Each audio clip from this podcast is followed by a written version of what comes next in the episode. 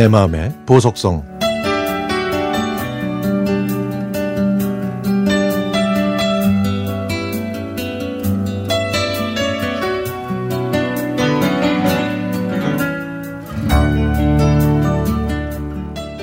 60대 중반인 남편은 40년이 넘게 자동차 정비 코너를 운영하고 있습니다. 저희 매장에 오시는 분들 중에서 특별한 어르신 두 분이 계시거든요. 우선 84세의 할머님이십니다. 이 어르신은 60세의 운전면허를 따셨다고 하니까 야, 그저 존경스러울 뿐입니다. 경차를 운전하시면서 시장도 보시고 또 친구들과 나들이도 가시기 때문에 매년 봄과 가을이 되면 오셔서 엔진 오일을 교환하고 또 여러 가지 점검도 받으십니다.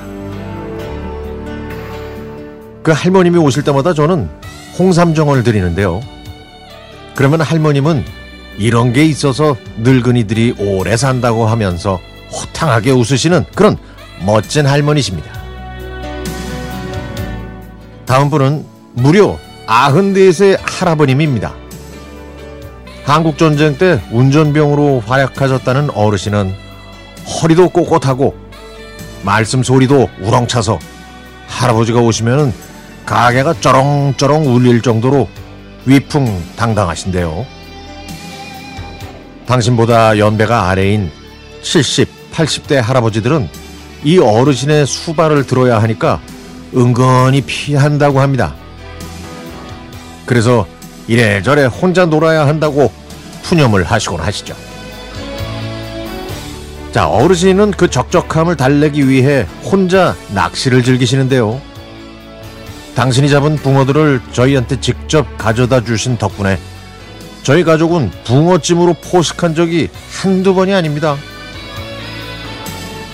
또 문경세제에 있는 딸네 집에도 직접 운전해서 가신다는데요. 딸은 올해 75이라고 하네요. 한 달에 두 번씩 딸네 집에 가시는데 아니, 말이 그렇지 이곳 아산에서 문경까지 거리가 얼만데 말이죠. 그럼 어쨌든 저희가 연세 드신 분들의 자동차 수리에 도움을 드린다고 생각하니까 새삼 보람을 느낍니다. 80대 할머님과 90대 할아버님도 저렇게 정정하게 움직이시는데 우리는 과연 그런 노력을 하고 그렇게 건강 관리를 하고 있는지 하는 생각이 들거든요. 긍정적인 생각을 하면서 부지런히 움직이고 매사에 적극적이어야 할 텐데 말입니다. 할머니, 할아버지, 고맙고 존경합니다. 그리고요, 이 나라의 어르신들 모두 건강하시고 늘 안전운행 하시길 기원합니다.